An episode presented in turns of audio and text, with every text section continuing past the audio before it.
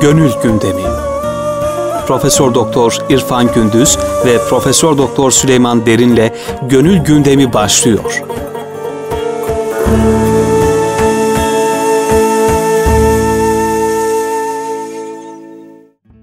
Erkam Radyomuzun pek kıymetli dinleyicileri yine bir Gönül Gündemi programında sizlerle beraber olmaktan dolayı Rabbimize hamd ediyoruz. Daha önceki haftalarımızda Profesör Doktor İrfan Gündüz hocamızla beraber tasavvufun metodolojisini e, ortaya koymaya çalışmıştık. E, e, şimdi inşallah bu hafta ise tarikatların pratikte nasıl ortaya çıktığını muhterem hocamızla beraber anlamaya çalışacağız. Hocam hoş geldiniz hoş öncelikle. Bulduk, hoş bulduk. Şimdi hocam geçen haftalarda baya bir teskiye ile alakalı, tasfiye ile alakalı, zikirle alakalı konuşmuştuk. Peki hocam bu tarikatlar pratik olarak nasıl ortaya çıkmış? Yani mezheplerde belki birazcık gündem alırsak, onlarla beraber kıyas edersek. Tabi burada biz geçen sohbetlerimizde esasında e, tasavvufun metodolojisini ana hatlarıyla ortaya koymaya çalıştık. Buradaki metodolojiyi ortaya korkan da kaynağımız Kur'an-ı Kerim. Hem tasavvufun getirdiği metodu hem de buna karşı kullanılan tedavi yollarını da gene ayetlerden hareketle İslam tasavvufu insanların ruhunu tasfiye ederken ya da nefsini tezkiye ederken hangi metotları hangi gerekçelerle için kullanmış. Tabi bizim bu söylediğimiz metodoloji bir anlamda işin teorik tarafı ama pratiğe yansımasına geldiğimiz zaman bunun hayata geçmesi, davranışlara yansıması meselesi tarikatlar şeklinde olmuş. Aslında tarikatları tarih içerisinde iki manada ele almak lazım. Bir, her yedin bir yoğurt dişi var. Bir defa her tarikat şeyhinin anlama ve anlatma modeli, tarzı, frekansı bir bu anlamda değerlendirmek lazım. İkincisi de tarikat bir anlamda e, herkesin değil ama her an insanın o anki konumuna göre, onun ihtiyacına göre, onun neşesine göre, alım gücüne göre, kapasitesine göre İslami bilgileri sunmak. Yani bu da bir tarikat. Bu, bu, bu iki anlam çok önemli. Evet. Bir tanesi anlayış metodu. Efendim sunuş metodu, irşat metodu diyebileceğimiz şey. Her şeyin İslam'ı anlama ve anlatmada hem kendi ihtisası, uzmanlığı hem de muhataplarının belli, ke, belli bir kesimi hedef alması. Evet. Her insanın efendim her şeyhten istifade etmesi mümkün değildir ya da her şeyhin her insanı etkilemesi de mümkün değildir. O yüzden şeyhler toplum içerisinde belli bir kesimi aslında mürşit demek lazım. Belli bir kesimi hedef alıyor kendi dilinden anlayacağına inandığı, frekansının tutacağı insanları hedef alıyor ve onları Allah'a götürmeye çalışıyor. Allah'a yönlendirmeye çalışıyor. Bu anlamda tarikatlar bir met, e, ekol olmuş. Tarikatlar bir e, zamanla kurumsal yapı kazanmış. Hicretin 12. yılından itibaren artık tarikatlar bir tekke ve zaviye etrafında bir şeyhin çevresinde kümelenmiş, organize gruplara dönüşmüş ve sanki o tekke bir medrese gibi, bir okul gibi, bir manevi eğitim yuvası şekline dönüşmüş. Dolayısıyla burada iki anlamı beraber değerlendirmek lazım. O yüzden likullin minkum şir'aten ve minhaca ayet-i kerimesinde dikkat evet. alarak sizin her biriniz için ayrı bir şeriat, ayrı bir yol vardır. Var ya ayet-i kerime. Evet. Burada e, şimdi bizim e, 3 yaşındaki çocuğa, 5 yaşındaki çocuğa, 15 yaşındaki insana delikanlıya efendim 70 yaşındaki e, olgun bir insana hitap edişiniz aynı dille olmaz, aynı üslupla olmaz. Dolayısıyla muhatabınızı tanıyarak ve onun anlayacağı dilden, onun ihtiyacına göre onu terbiye edecek, onu etkileyecek yolu bulmak, düşünceyi bulmak, e, sözleri bulmak ve o sözleri söylemek esas. Burada iki türlü hem şeyh çok önemli. Evet. Şeyhin insan sarrafı olması, insanı tanıması, ve o andaki karşısında bulunan kişinin ya da kitlenin aktüel ihtiyacını dikkate alarak onların zihnindeki soru işaretlerini giderecek, düğümleri çözecek sohbet, efendim vaaz, nasihat bunları yapmak. Evet. Ancak bu şekilde bu etkileşimli olur. Çünkü bu e, tarikat işi gönüllü bir iştir. Hocam şöyle bir söz var. E, Allah'a giden e, yollar mahlukatın nefesleri adedincedir. Hatta ha evet Nefisleri adedince, adedince değil, nefesleri adedincedir. Evet. Nefislerden bile fazla yani. Her Tabii yani, anda bir Allah'a ayrı yol var. Ayrı yol var. Yani mesela bir adamın eşref saati var. Eşek saati var affedersiniz. Yani bir adama en kızgın olduğu anda siz Allah bir de deseniz adam size küfreder. Eyvallah. Eşref saatinde de adama neler söylersiniz söyleyin kabul eder. Dolayısıyla siz buradaki o Allah'a götüren yollar mahlukatın nefesleri sayısıncadır meselesi. Kişinin o anki psikolojik hali, haleti ruhiyesi, evet. efendim e, ihtiyacı neyse onu yakalayıp bulabilmek ve onu söylemek marifet. Dolayısıyla e, insanları Allah'a götüren yollar mahlukatın nefesleri sayısınca belki ondan daha çok. O yüzden şimdi bugünün pedagojisinde rehberlik diye bir ilim çıkmış. Bana göre rehberlik esasında şehliktir. Öyle hocam. Daha yani rehberlik nedir diye pedagojide tarif ediyorlar. İlmi verilerin bireysel sunumu. Evet. Hatta bireysel sunumu bile değil. Bireysel sunumu derseniz mesela bir dersi anlatıyorsunuz. 30-40 tane talebe var. 30-40 talebe bu dersi anlatıyorsunuz. Ama acaba bu 30-40 talebe sizin anladığınızı anlaşılması gelecek dere, de, gerektiği derecede anladı mı anlamadı? Anlamadım evet. Anlaması mümkün değil. Çünkü oradaki 30-40 öğrencinin her birisinin kimisinin kafası kaftağında, kimisinin aklı başka bir yerde. Nerede, nerede, nerede? Ha burada belki 10-15 çocuk anlamış olabilir. Ortalama bir şey yakın. Ha dolayısıyla burada işte rehberlik nedir? İlmi verilerin bireysel sunumu. Oradaki her bir çocuğa tek tek onların seviyesine göre anlayacağı dilden anlamadıkları zaman tekrar yenileyerek hem bilgiyi pekiştirmek hem de onların gerçekten lazım olduğu kadar öğrenmelerini sağlamak. Bu bir takipçiliği gerektirir. Bu öğrencilerin her birisini ayrı ayrı izlemeyi gerektirir. Bugün yeni çıktı bu. Evet hocam. Tabii Haluk mesela, hocam Sufiler bu işi yüzyıllardır tabii, en başarılı şekilde hayır, yapmışlar. Mesela bugün e, en önemli mesele yönlendirmeli eğitim sistemidir pedagojide. Yönlendirmeli eğitim sisteminin adı ne? Esasında yetenek, istek ve ilgiye göre çocukları yönlendirmek. Yani rehber hocanın görevi ne? Önce öğrencinin yeteneğini çözecek. Ondan sonra o çocuğun ilgisini tespit edecek. Evet. Bir de isteğini, istediği yönde hem yeteneği doğrultusunda, ilgisi istikametinde ve isteyerek yaptığı bir alana onu yönlendirmek. Rehberlik budur esasında. Bugün Türkiye'deki eğitim sistemi maalesef dünyada en fazla dehayı heder eden bir eğitim sistemi idi. Maalesef hocam. Bu kesintisiz 8 yıllık eğitim var ya. Evet hocam. 15 yaşından sonra hiçbir çocuğa mesleki kariyer kazandıramazsınız. Halbuki bu 4 yaşından başlayıp bizim Osmanlı'da bugünün pedagojisi aynı şeyi söylüyor. Aslında belki pedagoglar bile Osmanlı'dan aldılar bunu. 4 yaşına bastı mı çocuk yani 4 yıl 4 ay Dört gün. Bedi dört Besmele günün, ile. Dört günün sonunda Bedi Besmele ile Sıbyan Mektebi'ne başlıyor. Neden? Çocukların böyle kamera gibi olduğu, video gibi olduğu, gördüğü her şeyi algıladığı, anladığı ve onu taklit etmeye çalıştığı bir dönem. Biz bu dönemi maalesef ya aileye bırakıyoruz, ya sokağa bırakıyoruz ya televizyonlara mahkum ediyoruz ve çocuklar hiç lüzumsuz şeyleri öğrenerek öğrenmeleri gereken şeylere fırsatları kalmıyor. Ya da yanlış öğreniyorlar bu sefer okula geldi mi 6 yaşında o zaman bakıyorsunuz çocuğun önce yanlış öğrendiklerini düzeltmeniz lazım. Bu da geriye ketturma diyorlar ya evet, doğruyu hocam, engelliyor doğru. yanlış öğretiler. Doğru. Buradan nereye gidiyoruz esas? Bugün artık Türkiye'de üniversitelerde 4 artı 4 artı 4'ten sonra rehberlik öğretmenliği, rehberlik bölümleri gittikçe önem kazanıyor. Neden? Öğretmenler öğrencileri takip edecek.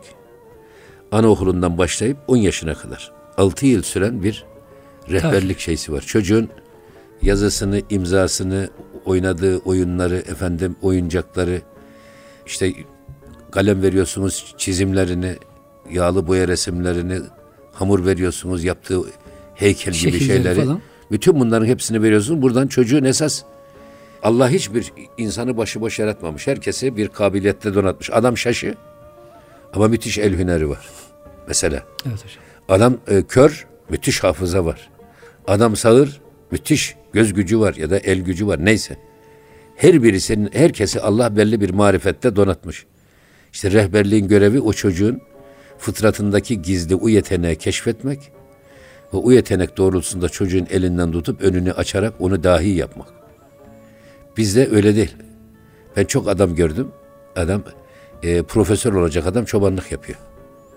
Çobanlık yapması gereken sen hocam bazen. An, anlatıyorlar şeyde Amerikalı bir adam gelmiş bizim Erciyes'te. Çoban koyunlarını gidiyor. Selamun aleyküm aleyküm selam. Hayrola hemşerim nereden geldin nereye gidiyorsun? İşte ben Amerikalıyım doktora tezi yapıyorum demiş. Hayrola ne demek bu doktora tezi? İşte ilmi bir derece kazanmaya çalışıyorum. Onun için de araştırma yapıyorum. Nedir bu demiş. Hangi hayvanlar doğumla çoğalır, hangi hayvanlar yumurtlayarak çoğalır. Çoban demiş ya bunu bilmeyecek ne var demiş. Sen Amerika'dan mı geldin bunu öğrenmek için? Kulakları dışarıda olanlar demiş. Doğumla çoğalır, içeride olanlar yumurtlayarak çoğalır. Hocam ben de ilk defa duydum hocam. Şimdi ha, burada söylemek istediğimiz esas bugün gerçekten rehberliğe sadece yetişkin yetişme çağındaki çocuklar değil aslında herkesin ihtiyacı var. Hocam mesela tasavvuf bunu sağlamış. Tabii. Düşünün İstanbul'da o e, şartlarda 300 tane hocam tekke vardı son dönemde bile. Evet. Neredeyse hocam ortalama bin kişiye e, tabii çoluk çocuk da dahil. Onlara çıkarsak belki 300-400 kişi hocam tekke düşüyordu. Evet. Bu şahıslar tek tek böyle şey efendinin e, ilgisi, alakası, rehberliğinde hocam insanı kamil oluyorlardı maalesef. Bugün e, tabii, kahveler, tabii. kıraathaneler, sinemalar hocam, e, e, AVM'ler tabii, evet, bugün, aldı bunu. Bu, bugün tekkesi farklı. Şimdi burada esas dava Şimdi tarikatları el aldık biz esas. Yani tarikatların bir manevi bir neşveden, efendim diyelim ki kabiliyet ve e, yetenek birlikteliğinden ya da bir usulden, o kişinin anlayacağı dilden çıkıp e, bir şeyhin etrafında belli bir mekanda yürütülen bir okula dönüşmesi, tekkelerin, dergahların, zaviyelerin açılması hicretin 12. yüzyılından itibaren. Evet. Ama bunu daha geriye götürdüğünüz Hocam, miladi zaman... diyelim, hicret değil mi? Miladi 12. yüzyıl. İşte miladi 12. Eyvallah. yüzyıl. Ama burada şunu söylemek lazım. Mesela Peygamber Efendimizin kellemin nase ala kaderi ukulihim. İnsanlara seviyelerine göre konuşunuz. Dolayısıyla bunu Peygamber Efendimiz bir sahabe geliyor kendisine. Hangi amel en faziletli ameldir evet. ya Resulullah dediğinde birisine diyor ki vaktinde kılınan namaz. Efendim bir başkasına başka bir cevap veriyor. Bir başkasına başka bir cevap veriyor. Burada bu cevaplarda Peygamber Efendimizin sözlerinde bir çelişki mi var? Hayır. Hayır. O anda soruyu soran kişinin ihtiyacına göre cevap veriyor. Haline göre cevap veriyor. Öbürüne diyor ki anne ve babaya iyilik. Birisine diyor ki vaktinde kılınan namaz. Demek ki namazları evet. biraz sarkıtıyor adam. Aksatan birisi. Dolayısıyla burada esas e, irşat metodu olarak tarikatlar bundan dolayı çıkmış bir zaruret. Yani hem bireysel psikolojinin bir gereği hem de toplumsal psikolojisinde bir gereği. Ee, Cenab-ı Hak Kur'an-ı Kerim'de inna Allah la yugayyiru ma bi kavmin hatta yugayyiru ma bi enfusihim. Yani bir toplumu meydana getiren fertler teker teker kendilerini değiştirmediği sürece Allah o topluluğu değiştirmez. Şimdi toplumsal değişimin dinamiği esasında bireysel değişimden geçiyor. Önce biz kendimizi değiştireceğiz. Önce biz kendi evimizin önünü temizleyeceğiz. E buradan kaynaklanıyor bu tarikatların ortaya çıkışı. Yani e, hocaların, alimlerin bilgilerini karşısındaki kişinin ihtiyacına ve anlayacağı şekle göre anlatmaya çalışması zamanla bunların birer metot, birer sistem, birer efendim sosyal bir kulübe dönüşmesi veya bir sivil toplum örgütüne dönüşmesi şeklinde tarikatlar ortaya çıkmış. Hocam da şöyle bir şey var. Mezheplere bakıyorsunuz hiçbir mezhep e, imamı ben mezhep kurdum gelin demiyor hocam. Kendi evet. kendine oluşuyor bir şeyler. Tabii. Sevenleri etrafında dolaşanları to, to, talebeleri de hocam sistemi daha da böyle belirgin hale getiriyorlar. Evet. Mezhepleşme böyle olmuş hocam. Her tarikatlar da böyle değil mi? Yani, e tabii böyle oluyor. Hiç kimse ben tarikat kuracağım gelin bana. Mesela tabii sonra mesela tarikatlar dediğimiz zaman isim alırken de böyle. Babadan oğula gitse bile yani baba şeyhin stiliyle, metoduyla Uğur Şeyh'in metodu bile Çok farklı, farklı oluyor. tabii. Neden? Muhatapları farklı bir defa. Önce zamanları farklı. Ya. Sosyal ihtiyaçlar farklı. Beşeri ihtiyaçlar farklı. Bütün bunları dikkat alarak tarikat müessesesi böylece ortaya çıkmış. Şimdi, o zaman hocam şöyle bir şey diyebilir miyiz? Yani vefat etmiş mütevaffa şeyhlere intisap edilmez. Yani bazen hocam duyuyoruz böyle. Şeyh efendi vefat etmiş oluyor. Bir kısım insanlar tarikat dağılmasın diye vefat etmiş şeyh efendi arkasına gitmek istiyorlar hocam. Bu da mümkün olmuyor herhalde. Ya vefat etmiş şeyhe e, intisap öyle basit bir iş değil yani. Evet. Mesela şey, rabıta var gelecek derslerde evet. göreceğiz biz. Rabıtayı siz ölmüşlere rabıta yapamazsınız. Aslında rabıta örnek almak demek. Evet. Sevgi bağı kurarak namazı nasıl kılacağım, orucu nasıl tutacağım, nasıl Müslümanca yaşayacağım, bir Müslümanın 24 saati nasıl olur? Canlı bana örnek olarak sunan birisi ben onu taklit ederek Evet. Huzurunda on, onun gibi olarak, gıyabında da onu taklit ederek, onu benimseme mekanizmasını ortaya koymak. Bunun psikolojideki adı identifikasyondur. veya identification'dır İngilizcesi. Aynileşme mekanizmasını evet. harekete geçirmek. Mesela Cenab-ı Hak Kul in kuntum tuhibbunallaha e de ki ey Habibim siz Allah'ı seviyorsanız fettebi'uni bana evet. ittiba edin. Benim arkamdan gelin, benim izimi sürün değil esasında. İttebi'uni benimle aynileşin. Bastım yere basın. Adım Tabii adım. aynileşin. Hayır bastığım yere basma der. Aynı benim gibi olun. Hmm. Hatta siz kendinizi aradan sıyırın. Sen çıkarsan aradan kalır seni. Yaratan. Yaradan. Yani bizim kalıbımızı Allah ve Resulünün kitabı ve sünnet oluşturmuş. Biz kişiliğimizi ve kimliğimizi eritip o kalıpta dondurmak. Aynileşmek budur esasında. Evet. Zaten e, tehallaku bi ahlakillah ve bi ahlaki Resulillah. Allah ve Resulünün ahlakıyla ahlaklanınız. Budur esasında. Nasıl ahlaklanacağız? Onun güzel ahlakını aynen benimseyeceğiz. Uygulayacağız. Hayatımıza yansıyacak, davranışlarımıza yansıyacak. İşte aynileşme bu. Bu yüzden buradaki tarikatları esasında iki ana kolda e, müteala etmek lazım. Bir, hani biz geçen derste bir tasfiye var, ruhun tasfiyesi. Evet. Nefsin tezkiyesi. Ruhani tarikatlar var. Bir de nefsani tarikatlar var. Ruhani tarikatlar nefsin hiç şeysine hiç dokunmamış. Onunla mücadeleye girmemiş. Hani hocam Mesnevi'de çok güzel bir beyit var da siz diyor hocam evvelden obalarda atınıza seyahat ediyorsunuz dağ başlarında. Bir yörük diyor köyüne gelirsiniz. Koca koca o çoban köpekler size saldırır. Onlarla uğraşmayın diyor. Onlarla baş edemezsiniz. Sahibini çağırın. Evet. Sahibini çağırırsanız o bir sözle hocam bütün o koca koca o köpekler, kangal köpekleri kuzu gibi olur, kedi gibi olur. Kuyruğunu kıstırır gider. Ama sen onlarla kavga edeyim dersen. Nefis diyor hocam biraz böyledir. E, tabii yani. yani nefise dalaşmayın. Evet. Siz diyor e, o nefsin sahibine sığının. Sanki hocam ruhani tarikatlarda böyle bir gidişat tabii. var. Hayır burada şu var. Hani Mevlana'nın Mesnevi'de çok güzel bir şeysi var. Yani Musa ve Firavun kıssasını evet hocam. tarihte ol, bit, olmuş bitmiş de arşivlerin tozlu raflarına terk edilmiş bir olay olarak algılamayın. Aslında her an her insanın içinde Musa ve Firavun kıssası dipdiri yaşamaktadır. Çünkü içimizde ruh var, nefs de var. Bu ikisi sürekli iktidar kavgası yapıyor dedik. Evet hocam. Şimdi burada Ankara'da aramaya da gerek yok dedik biz iktidar kavgasını. Esas en büyük iktidar kavgası kendi içimizde yaşanıyor. Ya. Yani boşuna gezmişim yok tabiatta içimdeki kadar iniş ve çıkış diyor ya rahmetli üstad. Şimdi burada esas ruhani tarikatlar ruhu güçlendirerek, ruhu gıdalarıyla besleyerek, onu takviye edip, onu güçlendirip kalpte ruhun iktidarını hakim kılmak. Hocam şöyle, şöyle diyelim mi hocam? Mesela kalp, ruh, sır, hafi, akva var Nakşilik'te. Hocam Allah, Allah diye diye onlar böyle parlamaya başlıyor ki artık. Nefsin sesi hocam duyulmaz oluyor. Evet yani mesele Ruh bu. güçleniyor, nefis cılızlaşıyor hocam. He, cılızlaşıyor. İster istemez. Cılızlamaz, cılızlaş, cılızlamasa da bir defa ruhun emrine giriyor. Çünkü ruh evet. güçlü onu Tabii, hükümranlığı altına evet. alıyor. O zaman insan zaten sultan olmaya başlıyor. Evet. Melekleşmeye başlıyor. Şimdi ruhani tarikatların esas metodu bu. Evet. Peki yani ruh neyle güçlendirilir? Şimdi gelelim ona. Nasıl e, takviye edilir? Bedendeki egemenliğe nasıl e, güçlendirilir? Efendim e, orada da Femen kâne yercu likâe rabbihi. Kim Rabbi ile yüz yüze gelmeyi istiyorsa, bak mülakat. Felyamel amelen salihan. Salih amel işlesin. Bak evet. salih ameller ruhu güçlendirir. Başta zikir. Ve la yüşrik bi ibadeti rabbihi ahada.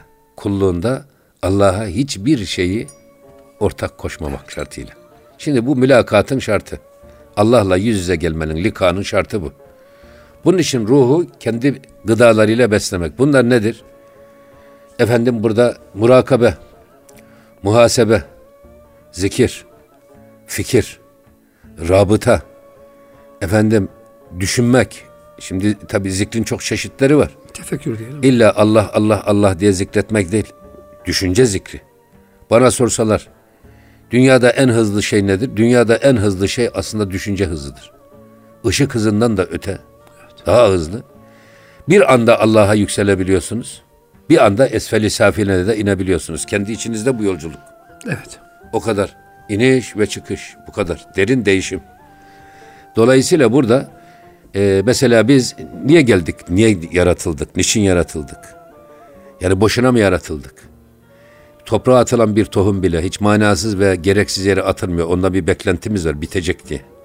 Yani böyle yaratılan bir insanın ölümünün de bir tohumdan daha değersiz bir şekilde yere atılıp hayatın son bulması şeklinde düşünebilir miyiz?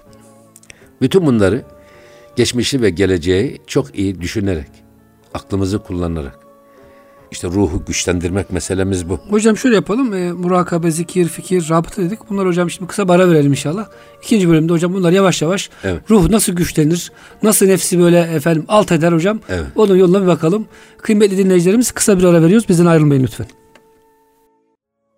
Erkam Radyomuzun pek kıymetli dinleyicileri sizlere tekrar beraberiz gönül gündemimizde.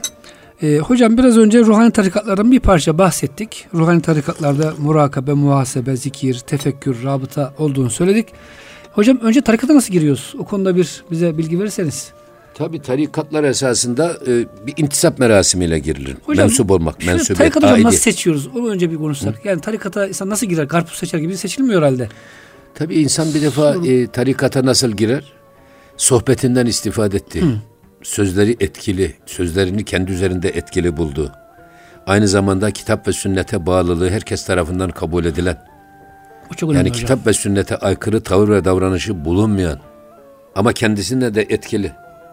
Evet. Şeyi arayıp bulup ona göre ona teslim olmak. Şeyh bu esasında. Hocam Beyazı Bistamaz bir mankıbesi var. Hani bir gün bir mürid diyor ki efendim büyük bir şeyh efendi gelmiş falan yere bir gidip ziyaretine gitsek diyor.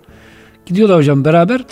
O sözü geçen zat da mescide giriyormuş kıbleye doğru böyle tükürünce diyor ki Beyazıt Bistami Hazretleri oğlum diyor geri dönelim. Böyle bir insandan diyor büyük bir rehber, mürşid olamaz çünkü diyor daha bu en ufak bir sünneti dahi muhafaza edemiyor. Kıbleye doğru tükürdü diyor hocam. Yani o kadar bizim e, ecdadımız, büyüklerimiz bu konuda hassaslar. Yani Kur'an ve sünneti kesinlikle yani ihmal etmeyen. Bugün maalesef hocam öyle bir gruplar da var biliyorsunuz piyasada. Ya bir defa tabii çok şey var. Mesela görüldüğünde Allah'ı hatırlatacak bir evet, ihlas. Evet. Efendim öyle bir Allah deyişi var ki kendisinin içi titriyor seni de titretiyor. Ya. Efendim inandıklarını söylediği için bak şimdi bizim vaizlerimizin sözleri niye etkili olmuyor da böyle ehli hal erbabının sözü bizi ta içimizden içimizi delerek geçiyordu etkili. Yani bu şeyh bu esasında. Yok intisap edersiniz. Ondan sonra devam edersiniz. Bakarsınız sizi hiç etkilemiyorsa sonra da vazgeçersiniz. Çünkü adam yani eğer istifade etmiyorsa, yararlanmıyorsa, söz Tabii. ve sohbeti etkilemiyorsa o zaman insan kendiliğinden vazgeçiyor. Çünkü bu iş gönüllü bir iş. Gönülden düşüyor. Yani ben arz edeceğim önce intisabı. Bu yüzden mesela tarikata intisap etmek istediğiniz ama çoğu tarikatlarda şey istihare emredilir. Mesela. Adam yani kendisi görsün bir rüyasında ki evet senin yerin burasıdır denilirse eğer bu kişinin esas bu kişiye kendisi için şeyh içinde itminana ersin diye. Tabii. Hmm. Ama bazen de şeyhler gelir. Şeyhler insan sarrafı. Bakar bakmaz der ki bak senin kapın bizim burası bizim kapımız değil. Sen önce şu kapıya git. Hocam Sami Efendi Hazretleri ile e, değil mi? Çok böyle şey geçerdi. Tabii yani. Birbirlerine mürit gönderirlermiş. Evet yani bu duymuştum. böyle yani insanın çünkü şeysi mesleği, meşrebi, yaşı. Mesela Osmanlılarda ya da şöyle söyleyelim biz. Osmanlılarda ahilikte diğer normal tarikatlarda gelen bir intisap isteyen bir mürit 40 yaşından aşağı ise önce onu gönderirlermiş ahi zaviyelerine git. Hmm. Orada bir meslek öğren. Ahlakçı olma. Ondan sonra bir üretici üretici ol. Emeğinden bu toplum yararlansın. Artık 40-50 yaş geçtikten sonra da bu sefer diğer tarikatlara geçiyorsun. Şimdi bu iki, iki tarikat arasında da fark var. Mesela ahireye gidiyorsunuz size çalvar gidiyorlar, şet kuşatıyorlar. Sizin belinizden aşağısını garanti alıyorlar, sağlam alıyorlar. Genç adamın evet. belinden aşağısını sağlam alacaksın ki ahlaken bir yozlaşmaya gir, düşmesin. Evet, tabii. Mesela padişahlarda da öyle. Kılıç kuşatıyorlar. Müşet kuşatıyorlar. Yukarısına pek dokunmuyorlar ama diğer tarikatlara gittiğiniz zaman hırka giydiriyorlar. Hırka bütün vücudu kuşatıyor. Yani beynin içinden geçen düşüncelere de dikkat edeceksin. Kalbinden Kalbinizi geçen niyetlere de dikkat edeceksin suyu üfleyerek içeceksin. E, böyle bir hassasiyet artık fetva ile değil de takva ile amel eder olacaksınız. Dolayısıyla genç adamı siz böyle bir cendereye sokarsanız adam bir iki üç sonra e, bakar bezer ve kaçar. Kaçar gider hocam. O yüzden mesela bizim ecdadımız aynı zamanda işi de ibadete dönüştürmüş yalnız. Bu ahi zaviyelerinde her meslen bir tarikatı var. Ve o tarikatlarda işi Allah'ı görür gibi yapma temel ilkedir. Hani siz Allah'ı görmüyorsanız Allah sizi görüyor. Buna inanarak hayatınızı yaşamanız buyuruyor ya. Evet hocam. Pe Efendimiz. Bu iş hayatına adapte edilmiş. Hangi işi yaparsanız yapan, yapan herkes mesleğini Allah'ın gözü önünde benim yaptığımı görüyor. Benim yaptığım iş eksiksiz olmalı, mükemmel olmalı. Çünkü Allah yaptığı işi güzel yapanı sever. İhsanın ibadet hayatına, günlük hayata, iş hayatına yansıması. Bu temel ilke olarak benimsenmiş.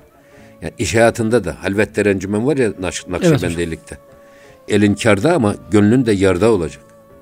Efendim elin işte, gönlün oynaşta olacak. Yani hiçbir zaman hocam Allah'ı unutmak yok. Ha, dolayısıyla Allah'ı unutmak yok. Yani burada tarikatların mesela hem şeyhler gelen müridin seviyesine bakıyor, ihtiyacına bakıyor. Yani bizim bu tekkeden etkilenir mi, feyz alır mı, alamaz mı? Çünkü adam bakıyorsunuz çok dışa dönük bir adam. Çok konuşkan bir adam. Yani bu adamı siz hafi zikri hedef almış, benimsemiş bir tarikata götürseniz, yani hal eğitiminin çok yoğun olduğu bir dergaha götürseniz bu adam sıkılır orada kalamaz. Kalsa da etkilenemez. Halbuki bunu cehri zikir yapan tarikata götürürseniz orada ilahiler, kasideler, naatlar filan bunu daha fazla etkileyebilir. Ama bazı adamlar da var ağır başlı, vakur. Bunlar da öyle konuşmaktan fazla hoşlanmayan filan bir tip. Onları da böyle bir tarikata getirirseniz o da buradan etkilenir. Yani burada kişilerin fıtratlarındaki farklılık çok önemli. Öbür taraftan bir şey daha var tabii burada. Artık günümüzde hemen hemen ne sırf ruhani tarikat ne de sırf nefsani, nefsani tarikat, tarikat kalmamıştır. Hmm. Neden? Şimdi her tarikat şeyhi her metodu kullanıyor. Hmm. Nefsani metodu da kullanıyor. Ruhani metodu da kullanıyor. Ve gelen hiç kimseyi de kapılarından çevirmeye kendilerinde yetki görmüyorlar. Çünkü çevirdikleri zaman gidecekleri yer neresi? Tabii iman kurtarma hareketi eskiden gibi, eskiden hocam? alternatifler çok olduğu için ya. eskiden geleni yani sen bizim bize değil sen filan kapıya git oradan istifade edersin diye denilebilecek yer kalmamış. Dolayısıyla gelsin burada hiç olmazsa bizim cemaatimizin arasına karışsın. Hocam sizin çok güzel bir sözünüz vardı. Herkes evliya olmasa da hiç olmazsa eşkıya olmasın. Ha ben o kendim için söyledim. Estağfurullah hocam. Hepimiz için geçerli. Yani herkes hocam evliya olmasa bile en azından Hayır ben kendine. dedim yani tarikatlara intisap evliya olmak için intisap edilir. Ama benim intisabım eşkıya olmamak içindir. Eşkıya olmazsak her bana göre karlıyız. Eyvallah. Yani bu benim kendim için söylediğim Tabii. bir söz. O yüzden işin burasını belirtmek lazım. Ha gelelim şimdi bizim bir tarikata girmemiz için esasında bu mensubiyet lazım, bir aidiyet lazım. İşte buna intisap merasimi deniliyor. Evet. Geçen derslerimizde söyledik biz. Yani intisabın ihtiyaç nereden karşılanıyor? Beden eğitimini beden eğitim hocasından öğreniyorsunuz. Alıyoruz, evet. Halteri antrenörden alıyorsunuz. Tabii. Futbolda antrenör lazım. Her şeyde. Ustasız hiçbir şey efendim, şey olmuyor hocam. E, e, ustasız işten alacağınız verim belki deneme yanılma yoluyla bir sürü zarardan sonra belki hedefinize varıyorsunuz. Yani bugün ilimlerde öğretmene duyulan ihtiyaç neyse manevi eğitimde de şeyhe duyulan ihtiyaç odur. Şimdi burada şeyhin konumuyla muallimin konumu arasında ne fark var? Muallim bize dinin zarurati diniyi anlatıyor. İtikad esaslarını anlatıyor, iman esaslarını anlatıyor, İslam'ın şartlarını anlatıyor ama şeyhin konumu nedir? Şey, bunları bizim nasıl hayatımıza geçiririz, nasıl özümseriz? Şimdi öğretim başka bir şey. Muallim öğretiyor ama şeyhler eğitiyor. İşte hayata döküyor yani. Hayat, tabii bizi eğitiyor. Bunları yaşantımıza yansımalarını sağlıyor. Bunun için de önce kendisi örnek oluyor bir defa. Önce kendisi haliyle örnek Tabii. oluyor. Sonra kaliyle nasihat ediyor. Hocam Mesnevi'de çok güzel hikayeler vardır böyle hani sadece sözle öğrenip de manasını içselleştirmeden hayata dökmenin böyle zararlarını anlatılır hocam. Bir köylü merkebiyle beraber bir hangaha hocam misafir kalıyor ama içeride de çok ne zamandır aç kalan sufiler. Bunlar diyor ki ya aç kaldık ne zamandır bu köylünün eşeğini alıp satalım. Ondan sonra güzel bir ziyafet çekeriz. Bu köylü de istifade eder. Tuzak kuruyorlar köylüye. Hocam diyor ki zikir başlayacak biraz sonra sen de gel köylü amca diyor. O da tabii sevinerek gelirim diyor. Birisi de gidip gizlice merkep alıp hocam doğru pazara satma. Onun parasıyla işte güzel bir ziyafet çekilecek. Bu ara tabi e, seyis işte o hangi seyisi gelip zikir esnasında köylüye ileriden böyle eşek gitti diyecek ama bu anda bir şey oluyor. E, hocam başlıyorlar bütün e, meclis eşek gitti diye zikri çeviriyorlar. Köylü daha çok bağırıyor anlamadan. E, hocam Farsçasını hatırlayamadım şu anda ama e, yani horbehat mi diyor, şey diyor hocam. Eşek gitti diye Farsça söylüyorlar. Ertesi gün tabii e, güzel bir ziyafet çekiliyor. Herkes yiyor, içiyor falan filan. Köylü amca çok memnun oluyor, mutlu oluyor. Hem yemek yemiş güzelce, zikir de çekmiş. Sabah herkes dağılınca köylü gidiyor hocam seyisten işiyor, istiyor merkebini. E, merkep yok diyor, eşek gitti. Ya diyor nasıl olur? Yürü bakalım kadıya. Sen diyor benim e, emanetimi zayi ettin. Ya amca etmeyin ama dün akşam ben geldim diyor. Büyük bir zikir vardı. Sen de diyor onları daha çok bağırıyorsun eşek gitti diye Farsi olarak. Adam ben ne bileyim ya diyor. Anlamadım hocam o da bağırmış onlarla beraber. O yüzden hocam bugün de maalesef yani böyle hakikaten gerçekten anlayarak böyle yani mürit demek hocam isteyen demek. Gerçekten isteyen demek. Yani e ne aradığını zaten, bilen. Ha, zaten bir defa önce talip, mürit, muhip bak evet. bu. Önce biz isteyeceğiz. Ben kendi evet. eksimi hissediyorum. Bu eksimi giderecek bir kapı arıyorum. Buldum İlk irade bizden yani müritten geliyor. Tabii ben isteyeceğim bunu önce bir. İstemeden olmaz. Yani başarı esasında istekten gelir. Ben evet, isteyeceğim. Ciddi bir istek. Evet. Tabii burada niye böyle bir intisap merasimine ihtiyaç duyulmuş? Bunun birkaç gerekçesi var. Geçen şeyde de zannediyorum söyledik herhalde. Bir tanesi bir Eles bezminde verdiğimiz bir sözleşme var bizim. Tarikatlara intisab ile giriliyor yani. Evet. Eles bezminde. Cenab-ı Hak elestü bir rabbikum. Ben sizin Rabbiniz değil miyim? Evet. Sen bizim Rabbimizsin. İşte bu sözleşmeyi hatırlamak. Evet hatırlatmak. Sanki biz dünyaya geldikten sonra o sözü veren biz değiliz. Ruhumuz o sözleşmeyi unutmuş.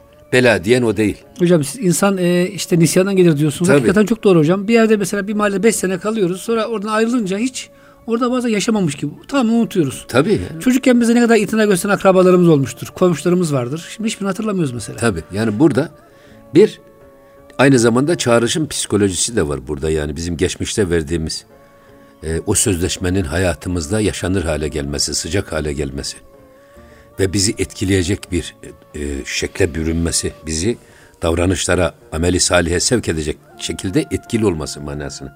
Bir tanesi bu. İkincisi Peygamber Efendimizin Hudeybiye ve Akabe'de ashab-ı kiramdan aldığı sözleşme var. Ashab Peygamber Efendimizle el ele veriyor. Peygamber Efendimiz onlardan söz alıyor. Tekrar söz alıyor. İkincisi bu sünnetin ihyası şeyhe bir söz veriyoruz ya intisap evet. sözleşmeyle oluyor. Efendim bana göre üçüncüsü belki bunlardan çok daha önemli. O da verilen sözün bağlayıcılığından istifade ederek esas müridin terbiye edilmesi, yetiştirilmesi, irşad edilmesi. Söz veren benim. Kime söz veriyorum? Şeyhe veriyorum. Aynı zamanda ben şeyhe yetki veriyorum. Evet. Bana bana iyiliği göster. Kötülüğüme engel ol. Bu konuda yetki sende. Hana Hani Yunus Emre'nin sen hesaba çeken bir Molla Kasım gelir. Bu da orada. Dolayısıyla burada yetki veriyorum ben o kişi. Dolayısıyla söz verince sözün şeysi ne? Münafığın alameti üç. Bir, söz, söylediği zaman yalan söyler. Bırakılan emanete ihanet eder, verdiği sözde durmaz. Üç tane alameti var. Ha böyle bir sözleşme merasimiyle giriliyor ki, bu üç gerekçeyi bir bezmi elest sözleşmesini hayata geçirmek, Efendimiz'e ashabın verdiği sözleşmeyi aynı şekilde zaten tarikatlarda yapılan intisap merasiminde de aynı Akabe ve Hudeybiye'de Peygamber Efendimiz'e ashab-ı kiram hangi konuda söz vermişse onlar mürit tarafından şeyhe söz veriliyor. Budur esasında. Ha bu işte bizim verdiğimiz sözün bağlayıcılığının gene bizi kuşatması, bizi etkilemesi ve bizi iyi insan olmaya yönlendirmesi. Bu bakımdan intisab ile giriliyor. Aynı zamanda bir, bir mensubiyet anlamına da geliyor tabii. Aidiyet anlamına geliyor. Siz her zaman o tekkiye gidiyorsunuz. Ben çok iyi hatırlıyorum biz talebeyken üniversitede İskender Paşa'ya pazar günü iki namazından sonra giderdik. Ben imamdım o zaman. Yüksek İslam Enstitüsü'nde okuyoruz, Edebiyat Fakültesi'nde okuyoruz. İmamım. Ama pazar günü ikindi namazından sonraki sohbetleri iple çekerdik. Niye? Biz imam olduğumuz halde efendim Yüksek İslam Enstitüsü'nde okuyoruz fakültede okuyoruz. Böyle olduğumuz halde oraya gittiğimiz zaman sanki paslandığımızı ve oraya gittiğimizde kalaylanıp tertemiz pırlanta gibi geri döndüğümüzü hissederdim. O sohbetler o kadar etkili olurdu. Hacı Sami Efendi Hazretlerine gidersiniz hiç konuşmasanız, seyretseniz zevk alırsınız, feyz alırsınız, etkilenirsiniz. O derin bakışlardan, o duruşlardan, o oturuşlardan, o tevazudan. Musa Topbaş Efendi Hazretleri ondaki intizam, tenasüp, nezaket, infak, cömertlik ve sevecen bakış. Sohbetlere verdiği ehemmiyet hocam değil namaz mi? kılarken, ya. namaz kılarken kıldığı şekil, oturuş, duruş, gülüş, tebessüm. Tabii insanlık numunesi hocam. Ve siz ister istemez ki onunla örnek alıyorsunuz ve onlar gibi olmaya çalışıyorsunuz. İşte budur esas intisap. Men teşebbehe bi kavmin fehuve minhum. Kim kendisini bir kavme benzetmeye çalışırsa o onlardan sayılır. Evet. Ben kendimi ona benzetmeye çalışıyorum. Neden? Şimdi hadislerde ifade edilen Peygamber Efendimizin ibadet şeklini, ahlakı hasenesini, üsve-i hasenesini yani kaç kişi Arapça bilir de bunları okur da onlardan çıkarır da ona göre kendisini ayarlar. De zamana uydurarak Sırf yaşar. bunun için Tabii. mesela hilleler çıkmış. Hille, Peygamber Efendimizin hilleleri, fotoğrafı yok ama her evde hillesi asılı. Hilyede Peygamber Efendimizin portresini çizen kim? En fazla Hazreti Abbas. Hazreti Ali Kerramallahu Veçe diyor ki ya Abbas sen iyi bir vassaf ve nebisin. Peygamber Efendimiz'i vasfet de diyor. Gıyabında senin vasfettiğin şekilde Peygamber Efendimiz'i zihnimizde, hayalimizde canlandıralım. Vassaf-ı Nebi. Hilleler böyle gelmiş. Ama şimdi kaç kişi hilleyi okur da hilledeki ifade edilen portreye göre kendisini peygambere benzetebilir? Çok az. Dolayısıyla burada esas en etkili pedagojide eğitim ve öğretim şekli, özellikle eğitim şekli örnekleme suretiyle yapılan eğitim şeklidir. Hocam bugün işte rol model diyorlar. Rol Biraz da model, ben pek idol, sevmiyorum hocam. İdol, idol, idol. put demek esasında hocam. Ya başka ama Evet. ama kardeşim yani bunlardan kaçınmamak lazım. Burada şu var. Yani Freud bile demiş ki üç insanda üç tür ego var. Bir it ego, içimizdeki o ego. Yani içimizde 40 tane tilki dolaşır. Hiçbirisinin kuyruğu birbirine değmez. Bunu bir biz biliriz, bir de Allah bilir. Eyvallah. İkincisi görünen egomuz. Maskeli benliğimiz, rol kişiliğimiz. İnsan yaşadığı çevrenin talep ve beklentilerine göre tavır sergiler. Buna maskeli kişilik deniyor. Genci canının istediği gibi değil de toplumun istediği gibi, Ya. çevresinin istediği gibi tavır ve davranışlar sergiliyor. Üçüncüsü de bak her yiğidin gönlünde bir aslan yatar. Herkesin erişmek istediği bir model var. Ben öyle olacağım, onun gibi olacağım. Futbolcu olmak istersin. Futbolda rabıtayı kime yapacaksınız siz? Maradona'ya yaparsın. Ya da şimdi Messi'ye yaparlar. Mesela en iyi futbol oynayan kim? Hocam bir ara Türkiye'de bir e, Afrikalı futbolcu vardı Fenerbahçeli. Herkesin çocukların ağzında dahi o vardı. 5 yaşında, 6 yaşında. İsmi hatırlayamayacağım şu anda futbol aram pek iyi değil ama falanca gelmiş filanca gitmiş. Baktım ya çocuklar dahi hocam rabıta yapıyorlar. Öyle 5 tabii yaşında, yani, 6 bu iş yaşında böyle. çocuklar. Yani siz güreşçiyseniz kime rabıta yapacaksınız? Güreşi en iyi yapan kimse ona yapacaksınız. Atletizmde şunda bunda. Okulların duvarlarına Ziya Gökalp bilmem Mithat Paşa'nın resimlerini asarlardı. İttihat ve terakkiciler. Neden? Çocuklar onlardan etkilensin de onlar gibi olmaya çalışsın. Onların düşüncelerini benimsesin diye. Osmanlı padişahlarını kaldırttılar okullardan. Osmanlı padişahlarına e, benzeme mekanizmasını durdurmak için. Ve bu şimdi burada esas dava söylemek istediğimiz bizim şeyhi seçme bizde. iradeyi biz gösteriyoruz. Araştırıyoruz. Ve benim ihtiyaçlarıma cevap verilecek, verebilecek kamil. Hem kamil hem mükemmel. Kendisi kamil Kemal, olur. evet. Ama bir de başkalarını da kemale erdiren. Mürşid olacak aynı zamanda. Kendisi irşada ulaşmış tamam. Ama bir de bunu yani her mürşid ola şey adam kendisi kemal ermiş de mükemmel olmayabilir. Evet. Mürşid olmayabilir. Anlatma yeteneği yok mesela diyelim. Doğru. O yüzden bulduk. işte ona gidiyoruz. Efendim müsaade buyursanız biz kendimizi size teslim ediyorum ben. E, Bu yola gireceğim ve bu yolun usul ve erkanına göre adam olacağım. İntisap budur esasında. Ha girdiniz. Devam ediyorsunuz. Her gün siz yeni yeni yeni yeni yavaş yavaş terbiyeliyorsunuz. Veya gittiniz. e, Bırakın terbiye olmayı. itikadınız da bozuluyor. Şimdi yeni yetme bazı hocalar çıktı ya. Sormayın hocam. Yani hani bu imanı zayıf insanların imanını takviye yerine, abid insanların ibadetlerine daha artıracak yorumlar yerine, izahlar yerine, şimdi e, böyle ibadetsiz, izansız, irfansız insanların gönlüne girmek, onları hoş etmek için adamlar esas mümin insanların imanında ve itikadında teşebbüs meydana getiriyorlar kafalarında. İmanlı insanlar hocam imansızlığa haşa. Ha çünkü burada ne var? Zındıkla Kendileri inandıkları gibi yaşamadığı için onlar önce yaşadıkları gibi inanmaya başlıyor hocalar. Doğru. Dolayısıyla da bunu da toplumda çoğaltarak kendileri meşruiyet kazanmaya çalışıyor. Halbuki öyle değil. Mevlana diyor ki bak Kur'an-ı Kerim ve sünnetin o yüce anlamı bu tip hocalar elinde, bu tip insanlar elinde öyle alçalıyor ki insanlar Kur'an-ı Kerim ve sünneti kendi heva ve heveslerine göre tevil ediyorlar. Halbuki sen heva ve hevesine göre ayet ve hadisleri tevil edeceğine Sen kendini Kur'an-ı Kerim ve sünnete göre tevil et, değiştir. Tevil et, değiştir. Evet hocam. Maalesef bugün olan bu. Dolayısıyla burada şeyhe teslim olmak. Evet hocam. Ona yetki vermek. Evet sen benim Molla Gasım'ımsın. Beni hesaba çek. Yanlışımı gördüğün yerde müdahale et. Ve ben bu niyette buraya geldim. Buradan benim irşadımı talep ediyorum. Mesela evet hocam bugün öyle zor ki bu işler çünkü bugünün modern insanı burnundan kıl aldırmıyor hocam değil mi? Hiç kimseye tabii. ne hocaya ha, ne ben burada tabii ne babasına. şunu söyleyeyim. İntisap eden adam hiçbir şey yapmasa seyri sülükün şeysini, gereklerini ya da verdiği sözlerin hiçbirisini yerine getiremese yüzde elli biri kat etmiş demektir. Neden? Hiç olmazsa kibiri yok. Kendisinden daha benden büyük bir insan daha olduğunu alim, benden daha etkili, daha kamil bir kişi var.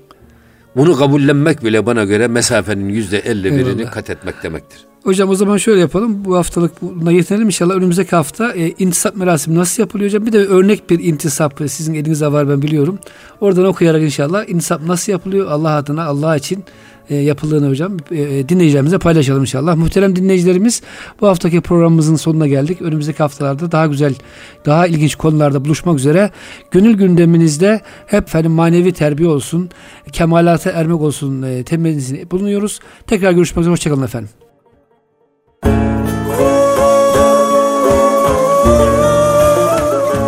Erkam Radyo'da Profesör Doktor İrfan Gündüz ve Profesör Doktor Süleyman Derin'le Gönül Gündemi programını dinlediniz.